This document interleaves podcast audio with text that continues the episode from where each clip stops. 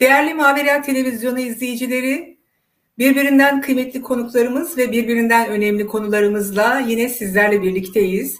Bu hafta kahve altı sohbetlerinin konuğu değerli hocamız doçent doktor Ömer Kul beyefendi. Efendim öncelikle hoş geldiniz.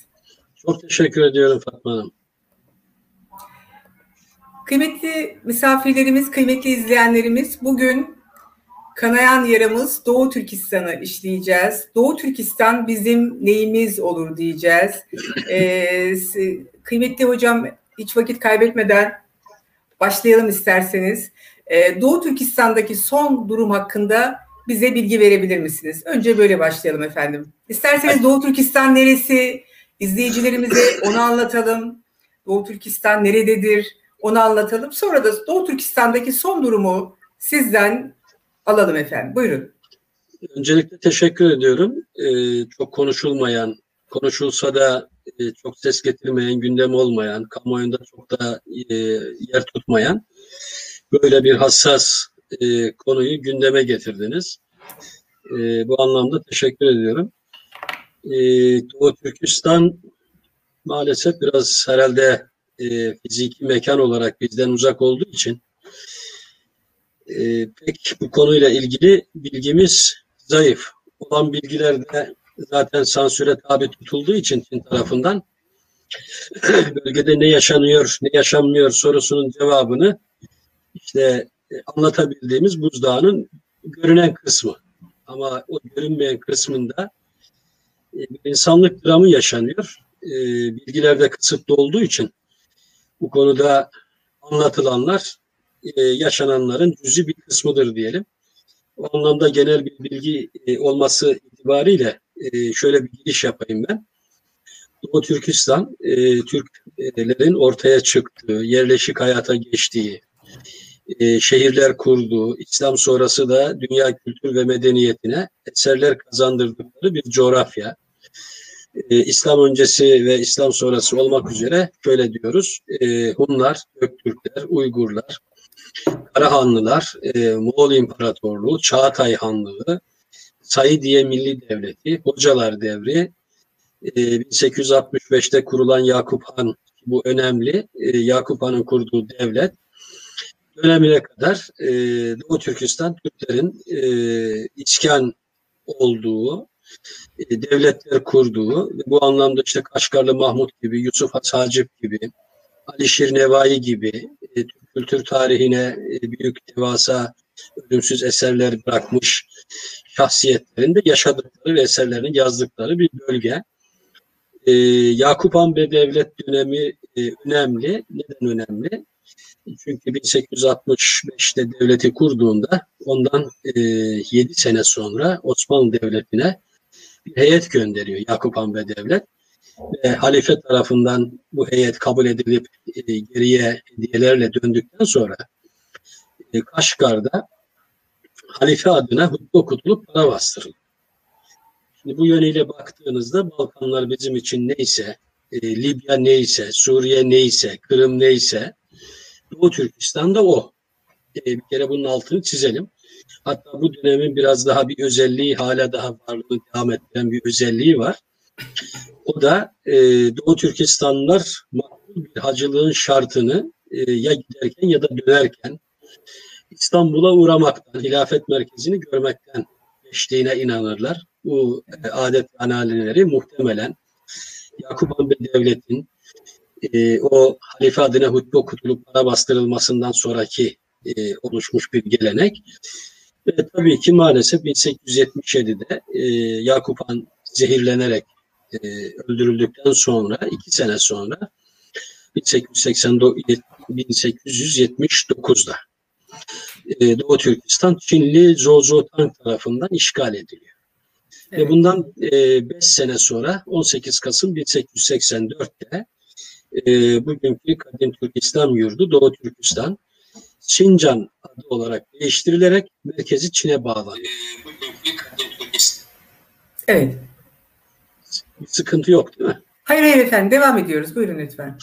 Ee, 1884'ten bu yana da e, Çinliler burasının e, kadim Çin toprağı olduğunu iddia ederler. Biz de kendilerine deriz ki madem sizin e, kadim toprağınızdı burası, tarihi hakikatlere uymasa da e, buraya neden Sincan dediniz? Evet. Sincan yeni elde edilmiş toprak demek.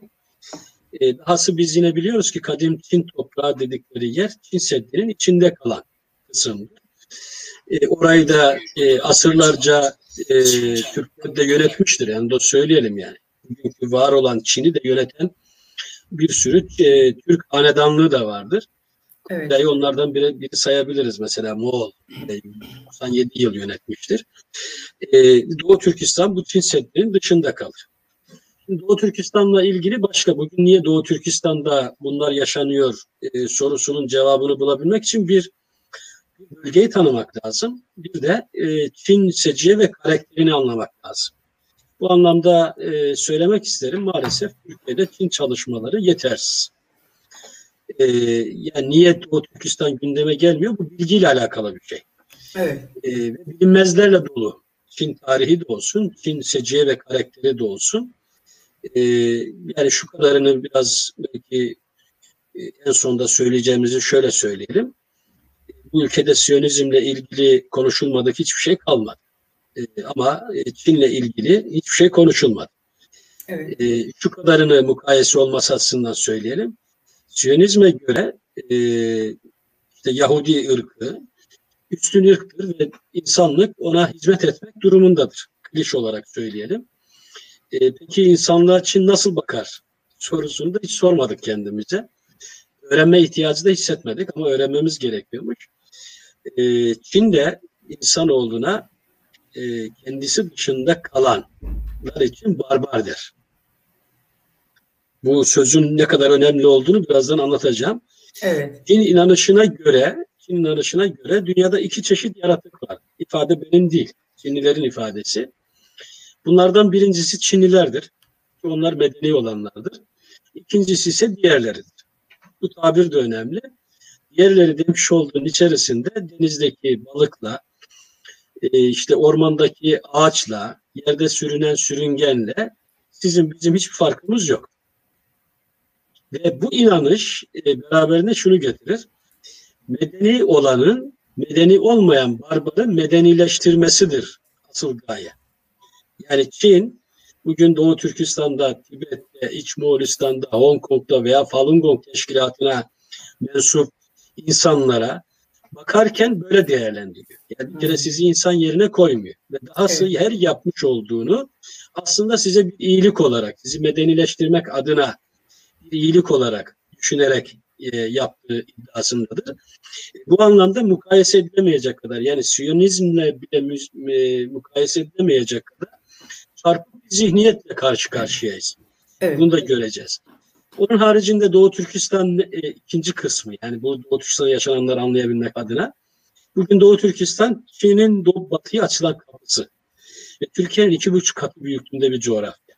Yani biz ona ne kadar Çinliler e, rakamları düşürseler de bu anlamda yarını hesap ederek e, İsa Yusuf Alptekin merhumun yazdığı ve arkadaşlarının yazdığı şekliyle Doğu Türkistan 1 milyon 824 bin 418 kilometre kare büyüklüğünde bir coğrafya. Bunun 600 bin kilometre karesi Taklamakan Çölü dediğimiz bir alan. Ve altı petrol ve doğal gazla dolu bu kadar önemli. E, altın altın madeni, uranyum madeni ve bu çölün etrafındaki alanlarda tarihten gelen de Turfan'da sebzeciliğin de ilk e, ortaya çıktığı yerdir Doğu Türkistan. Uygur Türkleri bunu bulmuşlardı Karizler vasıtasıyla. Çok mümbit arazileri var. Hatta onunla ilgili derler ki Çin'in tamamında yetişen 147 çeşit meyve ve sebzenin 117'si Doğu Türkistan'da yetişir altın madenlerinin bu kadar değerli olduğu, petrolün, doğalgazın, uranyumun, bakırın, kömürün aklınıza gelebilecek değerli madenler de var bunun içerisinde. Böyle de stratejik bir noktada. Yani siz Doğu Türkistan'ı kontrol edebildiğiniz takdirde işte Rusya Federasyonu'na dahil olan Altay Özerk Cumhuriyeti, onun doğusunda Moğolistan, Kırgızistan, Kazakistan, Tacikistan, Afganistan, işte gelin Pakistan, Hindistan aşağı doğru inin bütün bu bölgeyi kontrol edebilirsiniz. Yani Çin açısından ne kadar hem ekonomik anlamda hem de stratejik nokta açısından hem de o aşırı derecede en son verdikleri rakam 1 milyar 426 milyondur Çin nüfusuyla alakalı. Bu nüfusu iskan edebileceğiniz geniş alanlara e, sahip olması bakımından Çin'in elden çıkarmaması bu anlamda da tamamen, tamamen asimile etmek, orayı Çinleştirmek gayesine matuf hal hareketleri yaptığı coğrafya.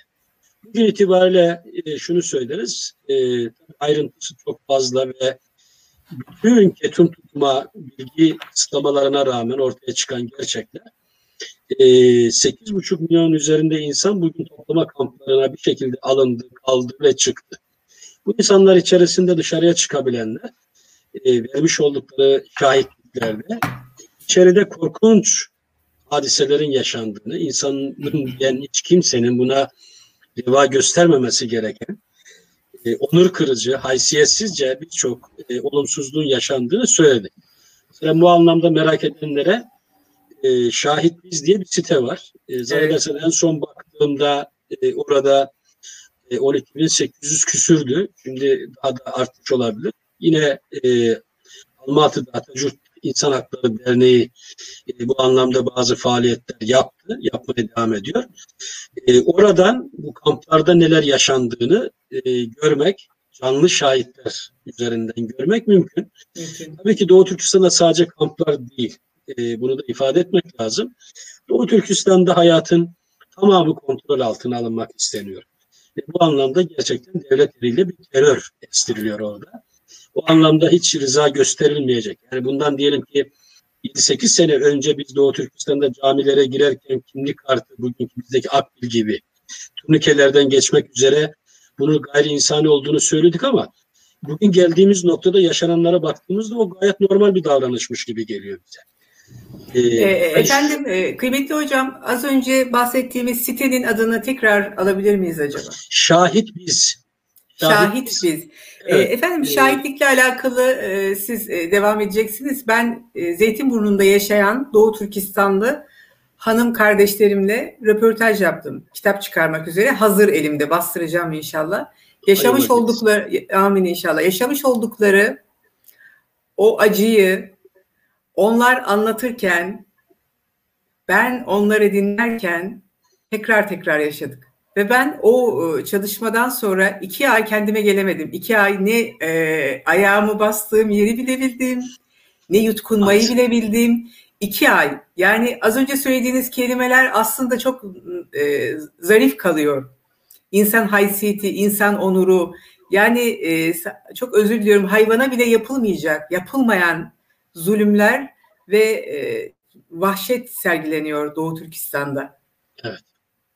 Maalesef öyle. Yani bunu ben hayal ediyorum yani söylerken.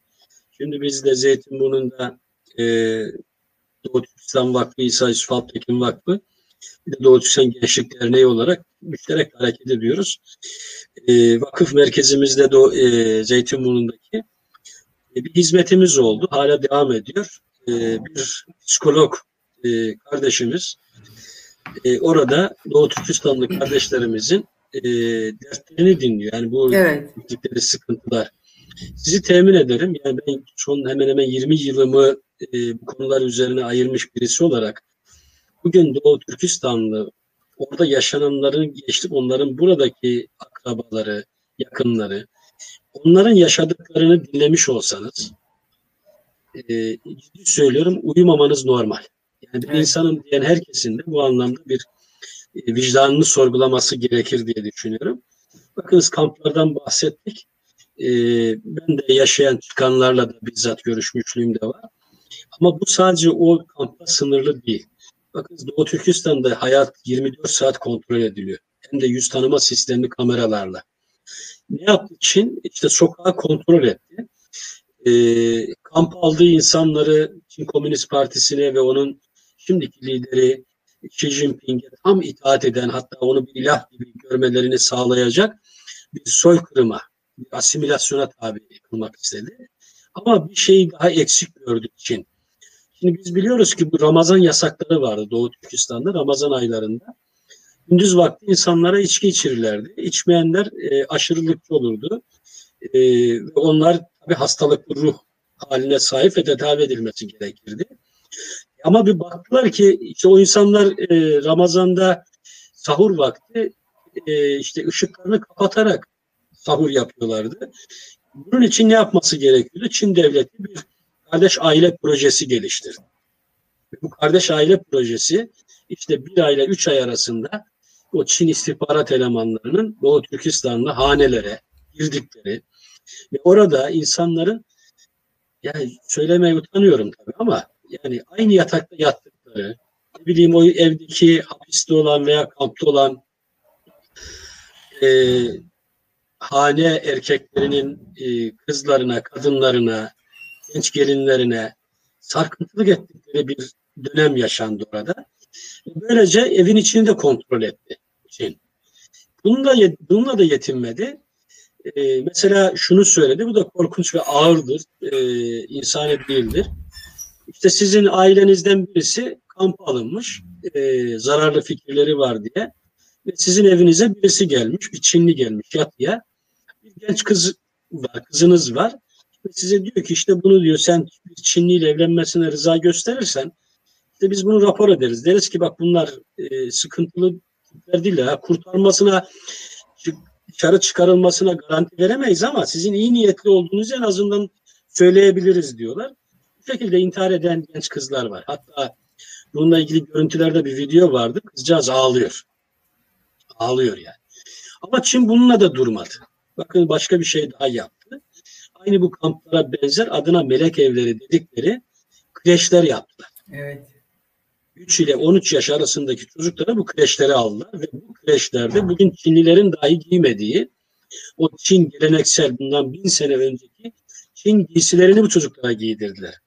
Bunların yemeleri, içmeleri, inançları, adetleri tam bir Çinli olarak yetiştirilmek üzere. Sizi temin ederim e, buna müdahale edilmediği, buna dur denilmediği takdirde e, çok değil 10 yıl sonra Doğu Türkistan'da ben Müslümanım ve ben Türk'üm diyen hiç kimse kalmayacak. Çok net yani abartmadan söylediğim bir şey. Onun için kim buna uğraşıyor? Buna uğraşıyor ve e, bu coğrafyayı kaybetmek istemiyor. Evet. Şimdi biz bu coğrafyayı tabii Çin'i de bilmediğimiz için bu coğrafyanın Çin açısından niye değerli olduğunu da anlayamıyoruz. Mesela e, Kaşgar üzerinden Türkiye'ye gelecek olan trenin maliyeti diyelim ki 10 liraysa faraza. E, Çin burayı kaybettiğinde kullanacak olduğu diğer güzergahlarda bu maliyet 20 liraya çıkmış olacak. Onun için de böyle bir stratejik, jeostratejik önemi de var. E, bütün bunlar bize şunu gösteriyor. Çin burayı e, bütün dünyanın gözünün içine baka baka e, yok etmek istiyor. E, ama dünya buna niye sessiz? Aslında soru da biraz da oradan sormak lazım. Evet, e, şimdiki bu soru bu şekilde devam edecekti. Dünyanın niye sessiz olduğuna fazla yanmıyorum da Doğu Türkistan davasına İslam ülkelerinin ilgisizliğini, kayıtsızlığını nasıl değerlendiriyorsunuz? Zaten Batı dediğimiz şeyin argümanı belli. Ben İslam ülkelerinin yani ben Müslümanım diyen insanların ilgisizliğini nasıl değerlendiriyorsunuz efendim? Şimdi e, o soruya da yine objektif bir cevap aramak gerek Fatma Hanım. Yani duygusallığa gerek yok. Batı, e, Batı'nın ne olduğunu biliyoruz. Ama biz Batı'yı e, işte ya bu zihniyet budur derken doğuyu gözden kaçırıyoruz. Kaçırıyoruz, evet. Kuzeyi de gözden kaçırıyoruz, güneyi de gözden kaçırıyoruz. Yani biz e, bir hayalimizde bir dünya var. E, o hayal ettiğimiz dünyanın sonra gerçeğiyle yüzleştiğimizde onun hayalden öte gitmediğini anlıyoruz. Yani bu ülkedeki işte Türk dünyasına veya İslam dünyasına e, bakış biraz e, gerçekleri yansıtmıyor öyle söyleyelim. Ama bunun cevabını, bu sorunun cevabını e, anlayabilmek için e, biraz bir, belki son 50 yılı bilmek gerek. eğer o son 50 yılı bilirseniz buna makul ve mantıklı cevaplar bulabilirsiniz. Şimdi Çin demiş olduğunuz devlet 1971'e kadar e, dünyada birçok ülke tarafından da tanınmayan bir devlet. 71'de ne oluyor? Amerika bu Başkan Nixon'la beraber e, Sovyetlere karşı güçlü bir pakt oluşturabilmek için Çin'le ittifak kurmak istiyor ve görüşmeler başlıyor. 1971'de Çin e, Birleşmiş Milletler'in beş daim ülkesinden biri yapılıyor. Kimin yerine bugün hala dünyada 22 devlet tarafından diplomatik ilişkisi olan ama hiçbir devlet tarafından tanınmayan e, Tayvan çıkarılarak devletsiz hale getirilerek onun yerine Çin e, hem tanınıyor hem de Birleşmiş Milletler'in beş daim ülkesinden biri yapılıyor. Şimdi asıl hikaye burada başlıyor. Yani o bizi nereye getirdi? Şimdi Batı'nın e, Çin'le Sovyetlere karşı böyle bir pakt oluştururken iki amacı var. Birincisi bu Çinliler aşırı nüfusları dolayısıyla kapitalist sermaye açısından ucuz bir iş gücü olabilir. Hatta e, bunların ekonomileri geliştirilirse iyi de pazar olabilir. Yani ürettiğinde satabilecekleri pazar olabilir. Bu birinci amacıydı. E, öyle hayal etmişlerdi. İkinci amacı ise Batı'nın e, Batı sermayesini bir yere taşıdığında orayı değiştirip dönüştürmek ister. Yani onun adına demokratikleşme, insan haklarına saygılı olma falan filan der ama e, asıl kendi o değerlerini oralarda hayata geçirmeyi hayal eder. Şimdi bunu da hayal etmiştim. E, bu anlamda Çin e, Batı ile ilişkilerini e, geliştirirken Batılılar e, Çin'i belki bizim gibi de tanımadıkları için veyahut da bizim ecdadın taşa kazıdığı bu Çin'in tatlı sözüne ipek kumaşına aldanmayın. Aldanırsanız aldandınız çok çok öldünüz. Aldanırsanız çok çok öleceksiniz. Sözünü e, biz sadece slogan olarak görmüştük. Batılılar da muhtemelen böyle düşündüler. Ve Çin, o Çin'in Batı bölge teorisini onunla beraber e, 36 hile siyasetinde ki argümanlarını Batı da bizim gibi değerlendirmemişti. Ve böylece Çin desteklenerek bugün dünyada ikinci hatta bazılarına göre Amerika'yı da geçti ve dünyanın en büyük ekonomik gücü oldu. Noktasına kadar Çin kendisini açıkça sakladı. Ama saklarken çok iyi bir strateji kendi milli menfaatleri açısından e, sağladı. Bunu da mesela en yakın çevresinden başlayarak yaptı. Mesela 1996'da Şangay İşbirliği Örgütü'nü kurdu. 2000 yılında karlı çıkmış olduğu bu bağımsız Türk devletleriyle olan sınır problemlerini çözdü. Pakistan'la ilişkilerini geliştirdi ve Kaşgar'dan Gıvadar'a dediğimiz e, Çin-Pakistan ekonomik koridorunu kurdu. Öyle bir hale getirdi ki ülkeyi bugün ekonomisinin %87'si Çin'e bağımlı olmuş. Yani Pakistan bizim sevdiğimiz e, değerlerimizle yönetildiğine inandığımız bir ülke ama bugün bölgede Çin'in peyki haline gelmiş. Şimdi bölgede bir başka devlet daha var mesela. Myanmar. E, orada da biliyorsunuz e, Arakanlı Müslümanlar var. Evet. Arakanlı Müslümanları katleden Çin. O da Kunmin'den e, denize inen bir petrol boru hattı kurdu. E, şunu yaptı Çin bu süre zarfında. En yakın çevresinden başlamak üzere, gelişmek üzere ama ekonomisi zayıf ülkelerle ekonomik ilişkilerini geliştirdi. Bakın bugün Suudi Arabistan'ın en büyük e, petrol ihraç ettiği ülke Çin. Yine hakeza İran öyle, e, Irak öyle. E, Azerbaycan'ın en çok e, doğal gaz ve petrol ihraç ettiği ülkelerden birisi Çin. Kırgızistan, Türkmenistan, Özbekistan kan gazlar Çin'e gidiyor. E, Kazakistan hakeza böyle. Şimdi İslam dünyasını bu ekonomik ilişkiler dolayısıyla kıskacına aldı Çin. Öyle bir noktaya getirdi ki e, bilhassa Pakistan örneğinde olduğu gibi e, eğer Çin sizden ilişkilerini kestiğinde ekonominiz e, ayakta kalamayacak pozisyona getirdi. Ve sonra bu e, düzeni kurduktan sonra bu Batılılar tarafından da diplomasi derler. Yani borç tuzağı. Çin'de bunu çok güzel argüman olarak çok e, net bir şekilde kullandı, geliştirdi. Sonuç itibariyle Çin'e bağımlı Türk dünyası ve İslam dünyası ortaya çıktı. Siz buna sadece burayla sınırlı olduğunu da düşünmeyin. Afrika'da hakeza böyle. İşte bugün Birleşmiş Milletler'de Çin parmaklarınızı kaldırın dediğinde kaldıran, indirin dediğinde indiren ülkeler var. Ondan sonra biz bu durumu bilmezsek, yani bu ekonomik ilişkilerin Çin'in nasıl bir strateji geliştirerek ülkeleri kendine bağladığını e, göremezsek, bu tarihi süreci bilemezsek, ondan sonra kendi kendimizi hayıflanırız. Deriz ki, ya Doğu Türkistan'da bunca namussuzluk yaşanıyor ama buna İslam dünyası ve Türk dünyası niye sessiz kalıyor? Ama bu cevabı bilirseniz, bu ilişkileri bilirseniz o sesin çıkamayacağını da görürsünüz. Evet burada kabul edelim, bu öz yapalım. Bugün Amerika'nın sesi çıkıyor. Amerika Uygur Türklerini çok mu sevdiği için bu sesini çıktığını düşünüyorsunuz? Onu da bilmeniz gerekiyor. Cevabı bilebilmeniz, anlayabilmeniz için. Bakınız ticaret savaşları denilen Amerika ile Çin arasında bunlar başlamadan önce 2-3 yıl önce e, Amerika ile Çin arasındaki yıllık ticaret hacmi 400 milyar dolar Çin lehineydi. Amerika açık veriyordu ve bunu kabul edilemez gördüm dedi ben. Onun için ben seninle beraber bu şey değil yani bu e, ilişki bu e, girdi çıktı kabul edilemez. E, o zaman bunu düzeltmemiz lazım. Nasıl olacak? Amerika işte bu Trump e, geldikten sonra dedi ki burada çünkü büyük dünyanın dev şirketleri burada çalışıyorlar. Ucuz iş gücü de var malum. İşte 100 dolara 150 dolara maliyet bir işçinin maliyeti içinde bu Amerika'da 1500-2000 dolar.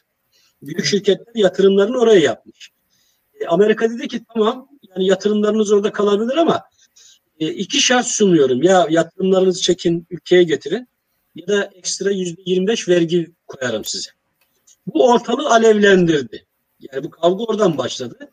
E, sonra tabii Amerika e, Amerika olmadığımız için e, Çin burada geri adım attı ve dedi ki ben e, ekstra 200 milyar dolarlık yani bu savaşı bitirelim. 200 milyar dolarlık daha mal almayı taahhüt ediyorum dedi. Dedi ki yine olmaz. Niye? 400 milyardı, 350 milyardı, 200 milyara düştü. Yine sen karlısın bu işten. Ve böylece e, o savaşı Amerika vermeye başladı. Verirken siz e, yani bu problem Doğu Türkistan gibi sadece Doğu Türkistan'da değil Tibet'i de buna katmak lazım Hong Kong'u da. Adam sizinle uğraşırken bu argümanları kullanır. Orada da biz döndük geriye zamanında e, yazdıklarımızda konuştuklarımızda dedik ki bakınız eğer Doğu Türkistan meselesini, Doğu Türkistan'da bunca insan hakları ihlallerini, böyle gayri kanuni, gayri insani hal ve hareketleri yaparsanız bunu başkası kullanır. Buna imkan vermemek. Yani siz orayı normalleştirirseniz siz orayı normalleştirdiğinizde eğer, eğer Amerika bu işi kaşırsa o zaman art niyetli kaşıyor demek. Ama bugün zaten sen oranın kaşınması için e, bir sürü done veriyorsun zaten. Onun için hani biz elma ile armudu kar karıştırmadan meseleleri iyi tahlil etmemiz gerekiyor ki sonuçta nereye varabileceğimizi görelim. Bakın belki e, bu konuyla bağlantılı olduğunu düşündüğüm için paylaşmak isterim. E, Türkiye, işte İslam dünyası, Türk dünyası deyince Türkiye'de bu konuda mesela e, niye sesini çıkarmıyor denilen bir e, cenah var. Orada iki şeyi konuşmak gerekiyor. Birincisi e, Türkiye bu konuyu konuşmuyor mu? Türkiye bu konuyu konuşmuyor diyenler e, bence biraz haksızlık ediyorlar. Evet.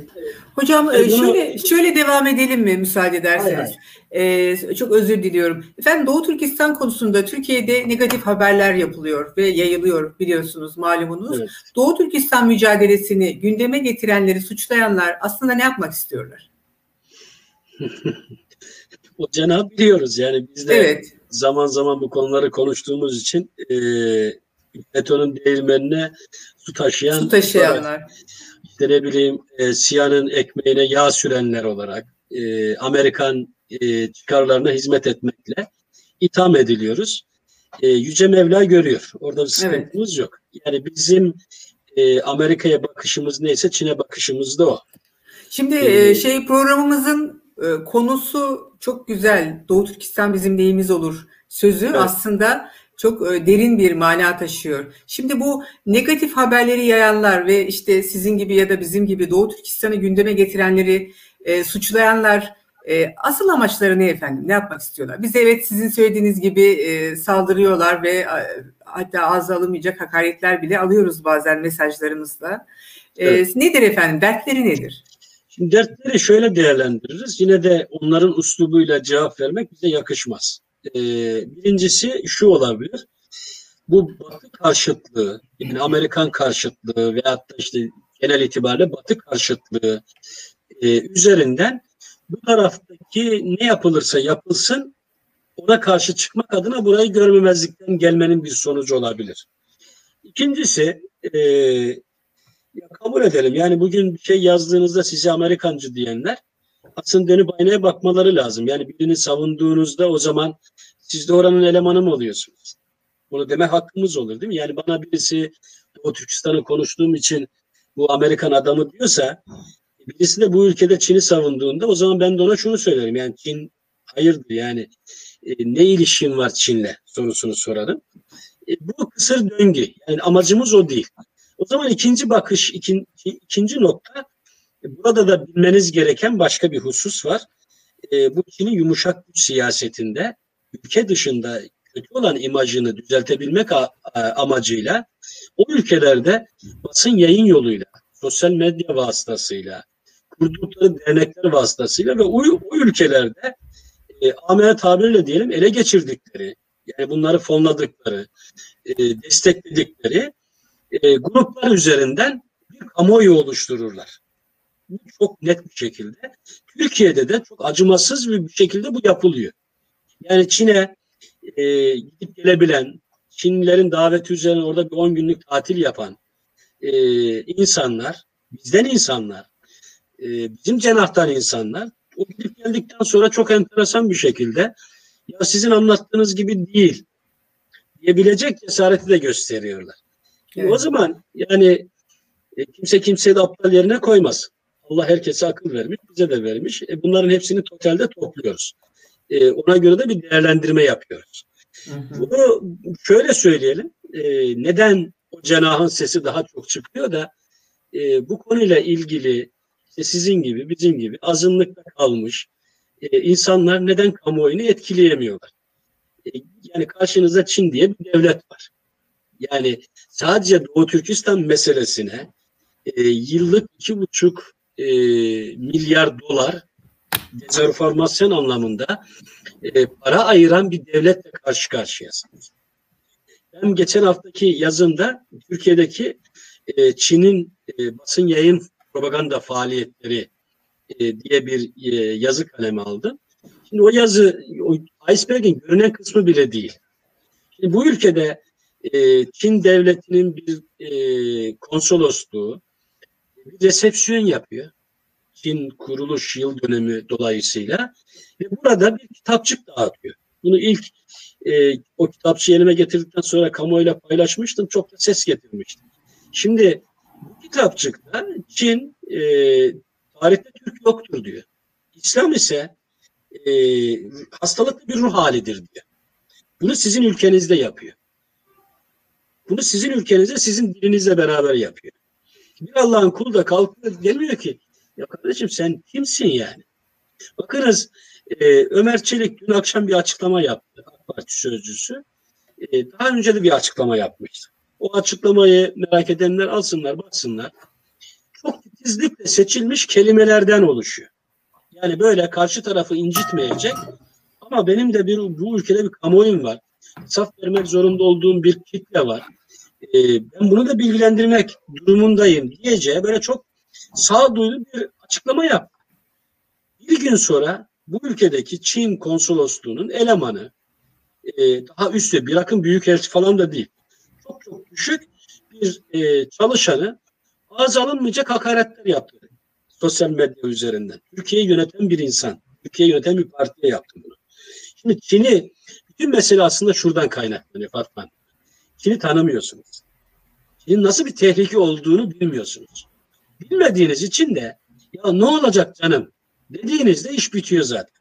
Hani o şey vardı Yahya Efendi'nin e, Kanuni Sultan Süleyman'a Kanuni'nin e, Yahya Efendi'ye sorduğu bir soruya verdiği cevap var ya e, bir devlet ne zaman yıkılır?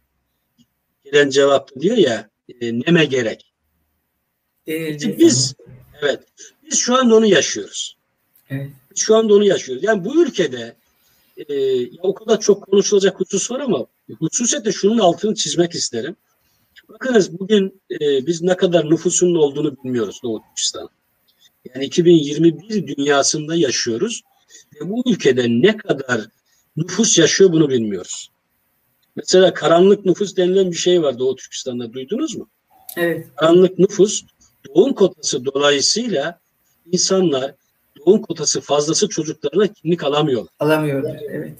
Bu kimliksiz insanların sayısı belli değil. Doğu Türkistan'da bin tuan denilen bir yapı var. Bin tuan yapısı. Doğu Türkistan'da bin tuana ait tahmin olarak en az 3 milyon 200 bin insan var. Ama bunlar nüfus sayımına girmezler. Doğu Türkistan'la ilgili Çin en son nüfus sayımını 2010 verilerine göre yapar. Söyler. Buna göre de verdiği rakam Çinliler de dahil olmak üzere 23,5 milyon civarında. Ve oransal olarak söyler der ki işte en büyük etnik unsur Uygurlardır yüzde 43.8 olması lazım. Yüzde 43.8. Ondan sonra Çinliler gelir der yüzde 43.1. Ama ben inanıyorum ki Doğu Türkistan'da bugün Çinli nüfus genel nüfusun en az yüzde 50.1'dir. Şimdi ben bazen şunu söylüyorum. Yani Türkiye Türkiye. Yani Çin Çin e, Doğu Türkistan üzerindeki demografik yapısını elinde bulunduruyor diyorsunuz. Değiştirdi onu değiştirdi. Bakın değiştirdi. 1945'te 45'te Doğu Türkistan'daki e, iktidai şartlarda yapılan bir nüfus sayımında bölgedeki Çinli nüfus genel nüfusun yüzde iki iki buçu. Bunu bazıları yüzde beş söylüyor. Problem yok. Yüzde beş de denilebilir. Ama bugün itibariyle geldiğimiz nokta yani son 70 yılda bölgenin demografik yapısını zaten Çin değiştirdi. Hala Çinli göçmen getiriyor bölgeye. Evet. Bunu görmek gerekiyor. Yani ne yapmaya çalıştığını anlayabilmek için. Bugün Doğu Türkistan'ın başkenti Urumçi kendi verdikleri rakamlarda nüfusun yüzde 92'si Çinli. Şimdi siz hangi adaletten bahsediyorsunuz? Başka bir husus, başka bir husus daha. Neyimiz olur, neyimiz olmaz. Yani bugün Doğu Türkistan'da üzerine ay yıldız bir tişört, ay yıldız olan bir tişört giydiği için insanlar ayrılıkçı olarak e, nitelendirilip hapse atılıyor. Neyimiz olur? Yani nasıl anlatalım bunu? İnsan hacca gidiyor. E, ya giderken ya dönerken diyor ki benim ilafet merkezi İstanbul'u görmem lazım. E, evet. Neyimiz oluyor yani? Neyimiz oluyor? Peki efendim bu süreçte Çin çok sağlam bir algı yönetimi oluşturuyor. Evet. Yani e, şimdi konuyla ilgilendiğimiz için biz ya da siz biliyorsunuz bunu ama bizi izleyen, bizi dinleyen ve dinleyecek olan sevgili izleyicilerimize bu algıyı anlatabilir misiniz efendim? Nasıl bir algı yönetiyor Çin? Bir kere Çin'i e, ben bizzat Çin'i diplomatlarla da e, Birleşmiş Milletler'in alt komisyonlarında da karşılaşmış, onları dinlemiş birisi olarak e, şunu görüyorum. Çin Çinli gibi düşünür ve söylerseniz sizinle ilişkisini geliştiren bir devlet. E, Çin aynı zamanda e, aleyhte bir şey söylediğinizde bunu reddeden bir devlet. Bakın biz bunun örneğini e, nerede gördük? Kamplarda gördük. Mesela ilk kamplar e, kamuoyunda gündeme gelmeye başladığında e, Çinliler dediler ki hayır öyle bir şey yok efendim. Yani kamp demiş olduğunuz şey hayır öyle bir şey yok dediler. Sonra Birleşmiş Milletler e, bununla ilgili bir milyonun üzerinde insan Doğu Türkistan'da kamplara alındı, bunu kabul edilemez dediğinde bu sefer Çin e, artık e, yani kapat, bunu inkar edemeyecek pozisyona düştüğünde bu sefer dedi ki evet yani bu kamplar var ama bu kamplar şunun için var. Yani biz burada insanlara meslek edindiriyoruz dediler. Sonra e, bunun reklamını yapabilmek için e, ben Türkiye'den de gittiğini de biliyorum. E, Birçok devletten Çin bu kampları göstermek üzere heyetler kabul etti. Gazeteciler kabul etti. Devlet adamları kabul etti. E, ve orada bir tiyatro oynattı. Bakınız Çin siyasetini anlamanız açısından söylüyorum. Mesela e, Türkiye'den de gidenlere biz bunu daha önce e, Sayın Cumhurbaşkanı'nın 2010 yılında başbakanken e, bölgeye gittiğinde de biliyorduk. Tiyatro oynatılmıştı. Bu konuda Çin mahirdir. Onu görmek lazım. 2010'da gittiğinde Urumçi'deki Merkez Camii'nde e, Çinliler bana söyleneni söylüyorum. Bir hafta önce, seyahat öncesi bir hafta önce tuvaletleri temizlediler, halıları değiştirdiler. İçeriye kimleri alacaklarını, aldıkları kişilerin ne diyeceklerini hepsini ayarladılar.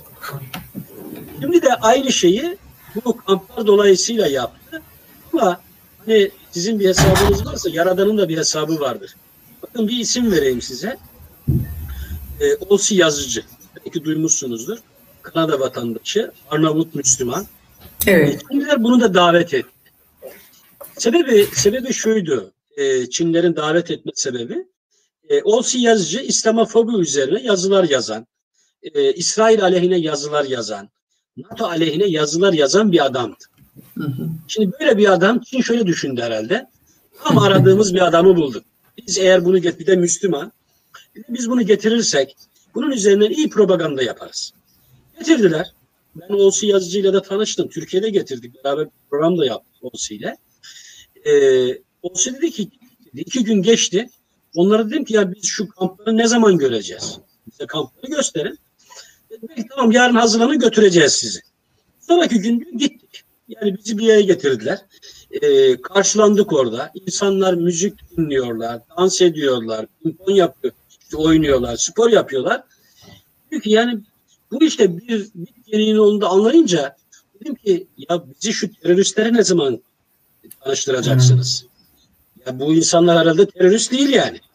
Bak hepsi modern, işte dans ediyorlar, e, müzik dinliyorlar, söylüyorlar, spor yapıyorlar.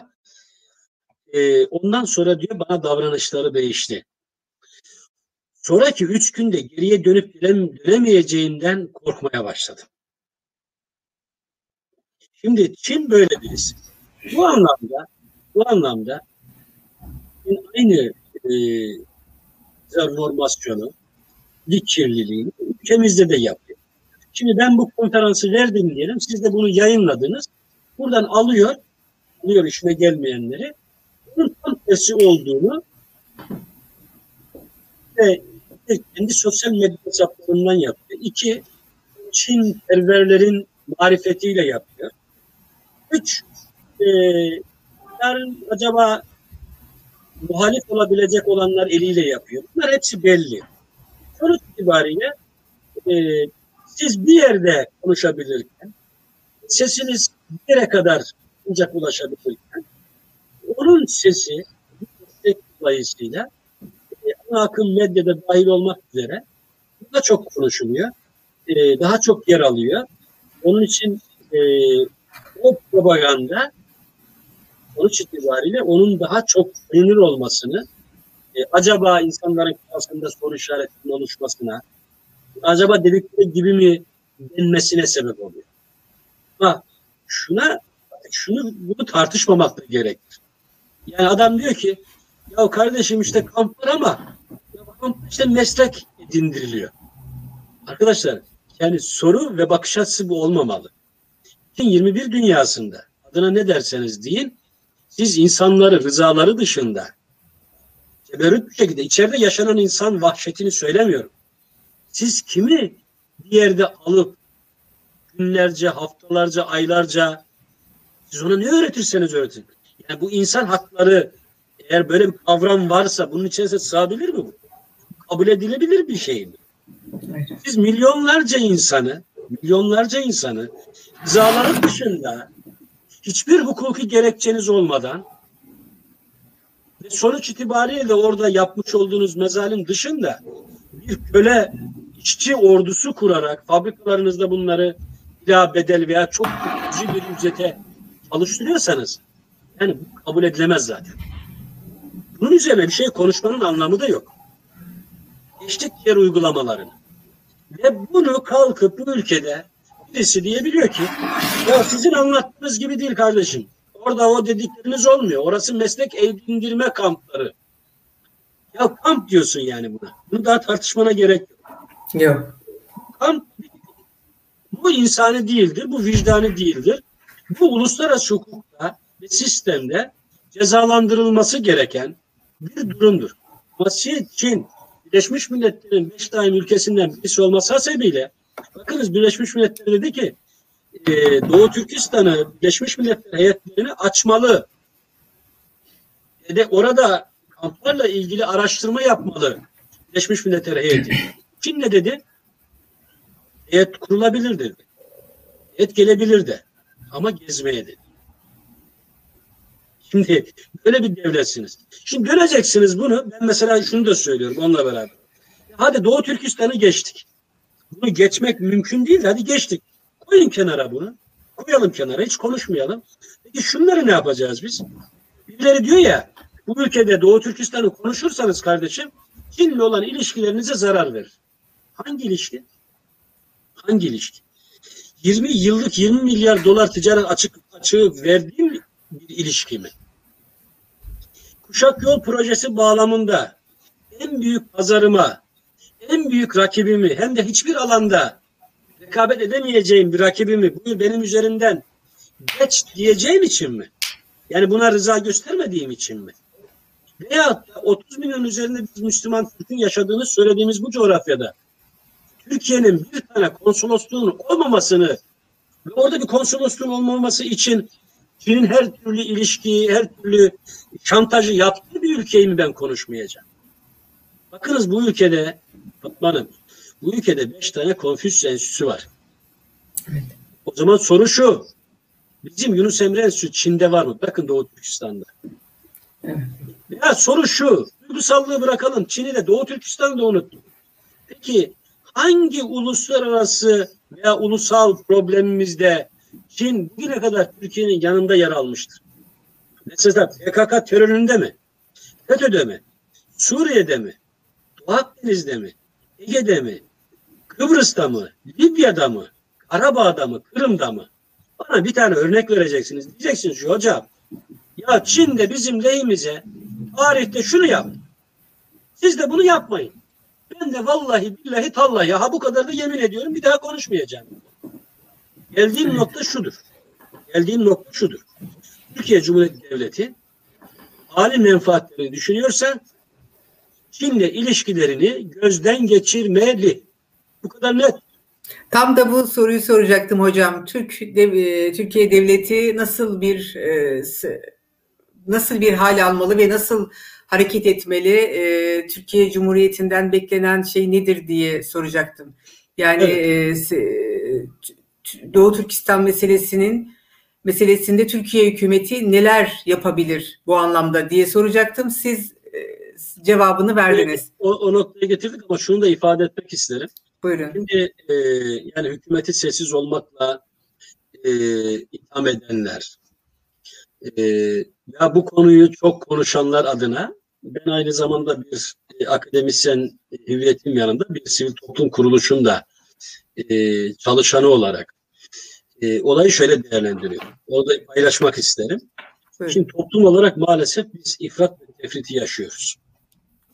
Yani sizin e, ak dediğinize eğer birisi sizi sevmiyorsa otomatik olarak kara diyor. Onun ak olup ya kara olup olmaması önemli değil. Şimdi Türkiye'de e, Doğu Türkistan meselesi böyle maalesef algılanıyor. E, şimdi ben şöyle değerlendiriyorum. Aşırıya kaçmadan. Doğu Türkistan meselesini e, hükümet, muhalefet gibi konuşmak durumunda değil.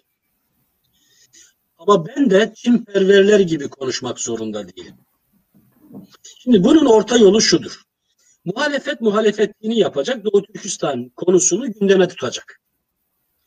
Hükümet de bunun tabii hem uluslararası boyutu var. Çünkü Türkiye'de de 60 binin üzerinde, 70 binin üzerinde Doğu Türkistan nüfusu var. E, onların da problem sadece Doğu Türkistan'da değil yani. E, Türkiye'de de bunun bir uzantısı var. Burada insanlar e, sivil toplum kuruluşu kurmuşlar, sosyal hayatın içerisindeler, ekonomik hayatın içerisindeler, eğitim hayatının içerisinde. Benim beklentim şu. Yani şöyle bakıyorum. Doğu Türkistan meselesini avazı çıktığı kadar bağırıp, konuşup söyleyenler Doğu Türkistan'ı çok seviyorlar. Bunu da konuşmayanlar Doğu Türkistan'ı ve Doğu Türkistanlıları sevmiyorlar. Bakış açısının ben sağlıklı olmadığını düşünüyorum. Evet. Dediğim gibi. Çünkü e, biz bunu nerede gördük net bir şekilde? Bu suçların iadesi anlaşması evet. geldi ya. Evet. E, orada gördük. Mesela bir ciddi kamuoyu oluştu. Yani Çin'e karşı e, bir tedirginlik var insanımızda. Yani bu sadece Doğu Türkistanlılarda değil. Türkiye'de kamuoyunun ciddi bir bölümünde e, Çin'de güvenilmiyor. Bunu da geçmişteki uygulamalarından e, o tarihteki bağı dolayısıyla anlayabiliyoruz. Şimdi buradaki bakış açısı şu. Akşamki Ömer Çelik'in e, AK Parti sözcü Sayın Çelik'in ifade tarzı aslında benim hoşuma gitti. Gitmesi şu. Bunu tüm sosyal medya üzerinde yayınladığımda da e, hocam yani bir şey demedi toprak bütünlüğü diyor terör diyor işte Doğu Türkistan bile diyemiyor. O, o devleti yönetiyor. O devleti e, temsil ediyor diyelim. bunun konuşulmuş olması yani konuşmanın muhtevasından ziyade konunun konuşulmuş konuşuluyor olmasının ben önemli olduğunu düşünüyorum. Evet. Burada burada iki tane yol var. Bunu tabii ki bu kararı biz verecek değiliz. Ülkeyi biz yönetmiyoruz nihayetinde. Benim bakışım farklı ama. Ee, ama normal şartlarda bunun iki yolu var. Bir Amerika gibi Çin'i tamamen karşınıza alırsınız. Kapıları kapatırsınız. Dersiniz ki artık sizinle düşmanız. Düşmanlık hukukunun gereğini yerine getiriyor. Birinci yol. İkinci yol e, işte akşam e, tezahür ettiği gibi yani e, Sayın Çelik'in söylediği gibi. Ya bu işin takipçisiyiz. Orada kulağımıza e, hoş olmayan şeyler geliyor. Bu anlamda oranın şeffaf olması, oranın evet Çin'in de toprak bütünlüğüne saygılıyız. Ama oranın da orada nelerin yaşandığını da bilmek durumundayız. Takipçi olmak durumundayız. Şimdi bu birinci yol az önce dediğim gibi ikincisi o. Benim şahsi kanaatimi söyleyeyim.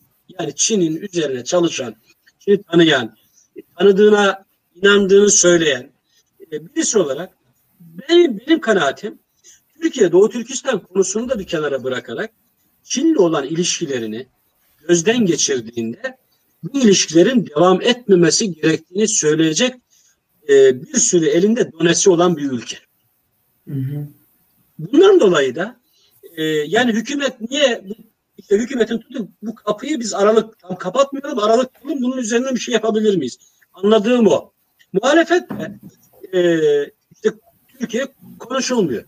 E, insanlar doğal, doğal olarak şunu soruyorlar. Yani siz İsrail'e Kudüs dolayısıyla Van Münit dediniz de burada oradan daha büyük vahşet yaşanıyor. Buna niye demiyorsun? Benim şahsi kanaatim Van Münit de yanlış.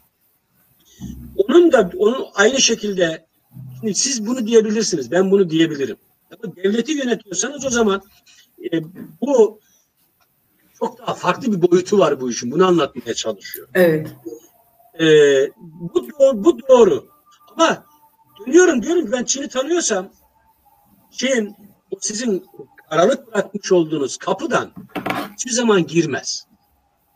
Çünkü Çin'in fıtratı, seciyesi, karakteri o diyor ki örnekleri var çünkü bunun. O diyor ki benim gibi düşünürsen, benim gibi bakarsan, benim gibi değerlendirirsen evet. seninle konuşabiliriz diyor. Türkiye eğer ya biz bu kapıyı işte aralık tutalım tam kapatmayalım belki bunun üzerinden bir şeyler yapabiliriz diye düşünüyorsa da bir mantıklı bir düşünce ama bundan bir sonuç alamayacağını geçmişte birçok örneğinde olduğu gibi alamayacağını da görmesi lazım. O zaman evet. burada strateji geliştirecek Türkiye. Çünkü yani ister istemez şimdi siz iktidardasınız e, ve muhafazakar bir yapınızın olduğunu söylüyorsunuz. E, işte diyelim size en büyük desteği de milliyetçileri veriyor. E, Milliyetçi Hareket Partisi veriyor. O zaman insanlar dönüp diyorlar yani hani sizin muhafazakarlığınız hani evet. sizin milliyetçiliğiniz diye soruyor. Evet. Hocam peki şu anda Çin zulmü altındaki Müslüman kardeşlerimizle sağlıklı bir irtibat kurabiliyor muyuz? Yani e, başlangıçta e, aslında e, neresinden tutarsak tutalım mesela ortada kalmış annesi babası e, kampa alınmış, ortada kalmış çocuklar, donarak ölen bebekler, işte e, açlıktan donarak ölen yaşlıların görüntülerini, resimlerini gördük. Oradaki kardeşlerimizle sağlıklı iletişimi nasıl sağlay sağlıyorsun? Sağlayabiliyor muyuz? Ee, şey programımız bitmek üzere yayınımız ama bende evet. bir sürü soru kaldı. Ee, mesela sormak istiyorum. Bunu cevapladıktan sonra İsa Alptekin'e gelmek istiyorum. Bunu cevaplayalım evet, hocam. Ee, ondan sonra söyleyeyim. Buyurun. Siz Doğu Türkistan'ı, Doğu Türkistan'ı dünyanın hiçbir yerinde olmamış bir ülke olarak düşünün ve bu soruyu o zaman sormazsınız. Niye? Çünkü e, Afrika'ya giderseniz oradaki bir kabileyi bulursunuz. Ona bir e, işte diyelim ki kuyu açarsınız, su çıkarırsınız veya kurban organizasyonu yaparsınız.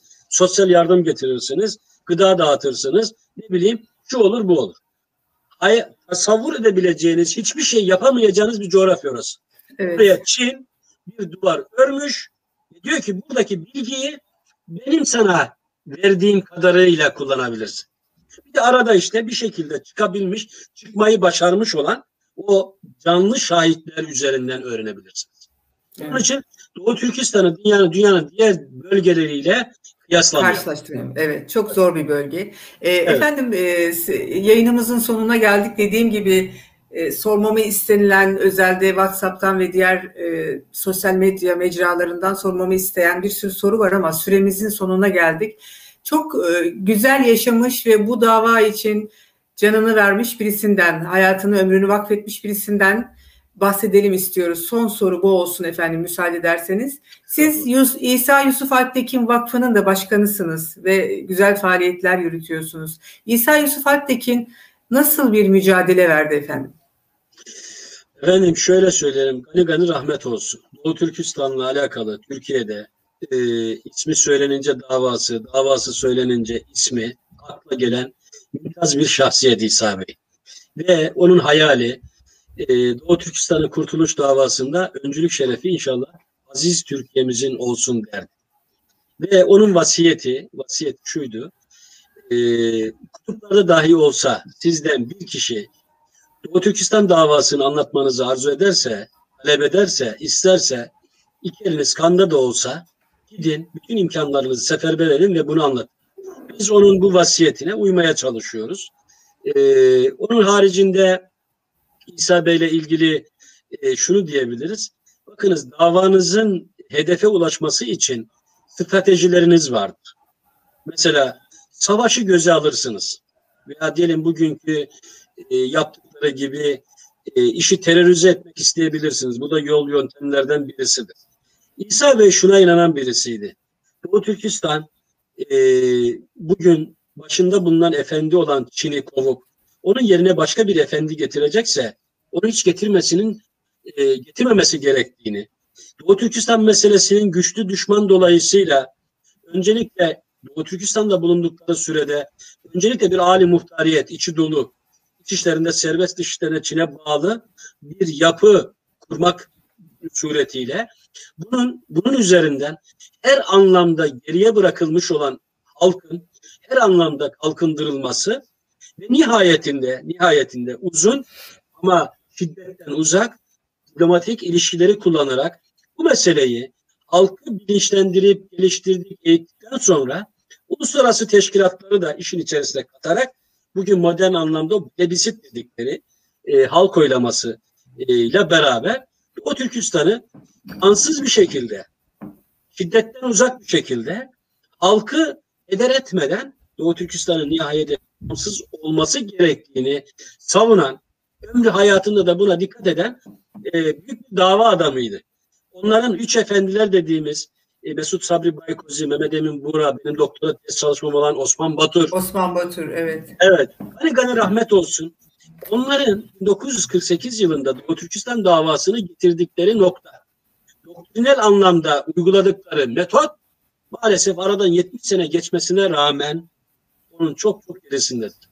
Aslında üzerine düşünülmesi, tartışılması, yol ve yöntem konusunda neden bir sonuç anlamıyor bir cevap e, mutlaka Doğu Türkistanlar arasında da e, konuşulup tartışılıyordur. E, ümit ediyoruz. Biz şuna inanan insanlarız. Hı hı zulüm ilelebet payidar olmaz. Olmaz. Hocam e, şey bağlamadan önce yani son soru diyorum ama Osman Batur'dan bahsedince Osman Batur e, kitabı çıkaracaksınız yakında. Kitap çıktı mı? Osman çıktı. Batur'dan da biraz bahseder misiniz? Yani hayır, hayır, İsa Alptekin'den bahsedip Osman Batur'dan bahsedilmemek aslında böyle pek çok güzel insan var. E, şimdi Çin'in zulmettiğini şuradan bilmemiz gerekiyor rektörlük yapmış, profesörlük yapmış, oranın alimi, uleması, sanatçısı yani e, hangi sebeple, hangi akla hizmet o kamplara alınıyor? Tamam, sıradan halkı. Şimdi e, şey, hasbel kader e, normal zeka seviyesine ait birisiyim hasbel kader. Şimdi normal bilmesek hiçbir şeyi yani bu Doğu Türkistan'da neler yaşanıyor bilmeyen birisi olsak Şöyle düşünür insan. Neden sanatçı içeride? Neden akademisyen içeride? Neden rektör içeride? Ödül verdiğin, kendi elinle ödül verdiğin insanı sen neden içeriye alıyorsun? Bir şeyden neden sonra. Çünkü Müslüman. Neden? Çünkü Müslüman. Evet. Müslüman. Neden? Müslüman çünkü ne?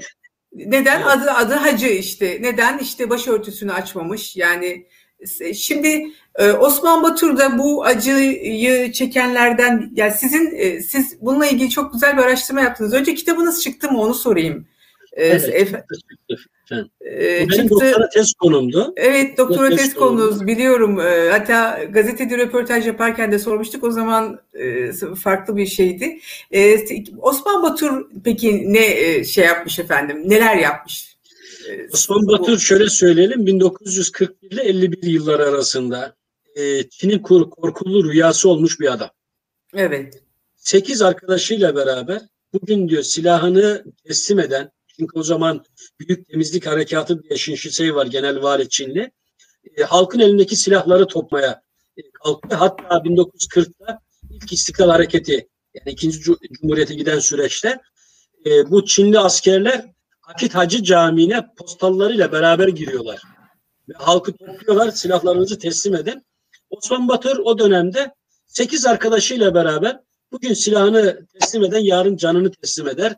Eğer yürekleri varsa buyursun gelsin alsınlar deyip mücadelesine başlayan bir insan.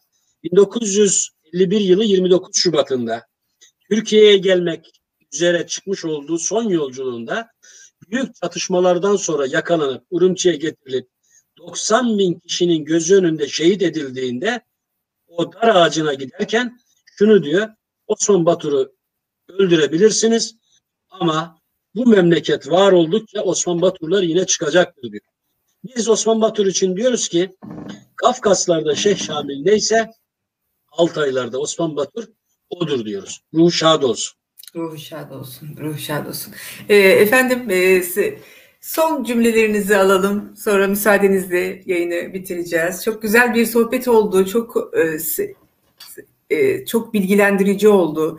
E, dediğim gibi pek çok soru kaldı e, ama süremiz yetmedi maalesef. Başka bir zamanda kaldığımız yerden devam edelim efendim. Son cümlelerinizi alalım. Doğu Türkistan bizim neyimiz olur? Ee, ben ben ben e, nazik davetiniz için teşekkür ediyorum. Dinleyicilerime hürmetlerimi, saygılarımı sunuyorum. E, Doğu Türkistan Ömer Kul açısından e, anam, babam, kardeşim ailem, çocuklarım neyse Doğu Türkistan o.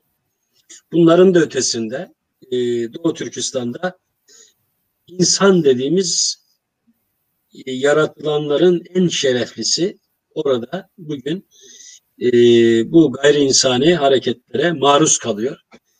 E, geçmişini anlattık. E, Doğu Türkistan yani Balkanlar neyse dedik. Bursa neyse, İznik neyse, Erzurum neyse Urumçi, Kaşgar, Hoten, Yarkent, Kumul, Arbakatay, Çölçek, Gulca e, hepsi o.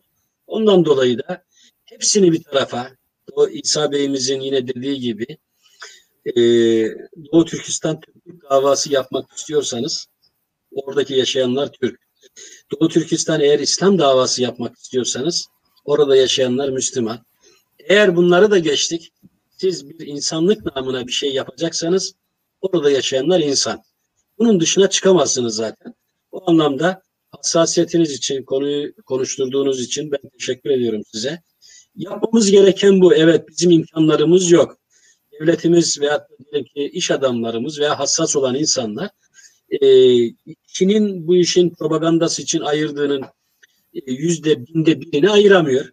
E, biz vakıf olarak e, bir şeyler yapmaya çalışıyoruz. Bu sene 30 öğrenciye burs verebildik. O kadar imkanlarımızı zorladık. Ama ben biliyorum ki listeyi yaptığımızda 200'e yakın öğrenci müracaat etti bize. İmkanlarımız bu. Ama biz bu davanın hak davası olduğuna inanıyoruz. Onun için burada e, sayısal anlamda hem maddi anlamda e, bir fazlalığın değil inanmışlığın önemli olduğuna biz gönülden inanıyoruz. O anlamda da zulmün ilelebet ayidar kalmayacağına, bunun da Çin'in aynı 1991 sonrası Sovyetlerin dağılma sürecini yaşadığı gibi bir süreci yaşayacağına ve Allah nasip ederse en bütün Rabbimden deyim o, o gök bayrak Doğu Türkistan'da hür bir şekilde dalgalanırken inşallah biz de gideriz Altay'da, Urumçi'de, Kaşgar'da, Hotel'de, Yarkent'te kardeşlerimizle hasbihal ederiz, çay içeriz. İnşallah, inşallah efendim. Tekrar teşekkür ediyorum efendim Mavera Vakfı adına.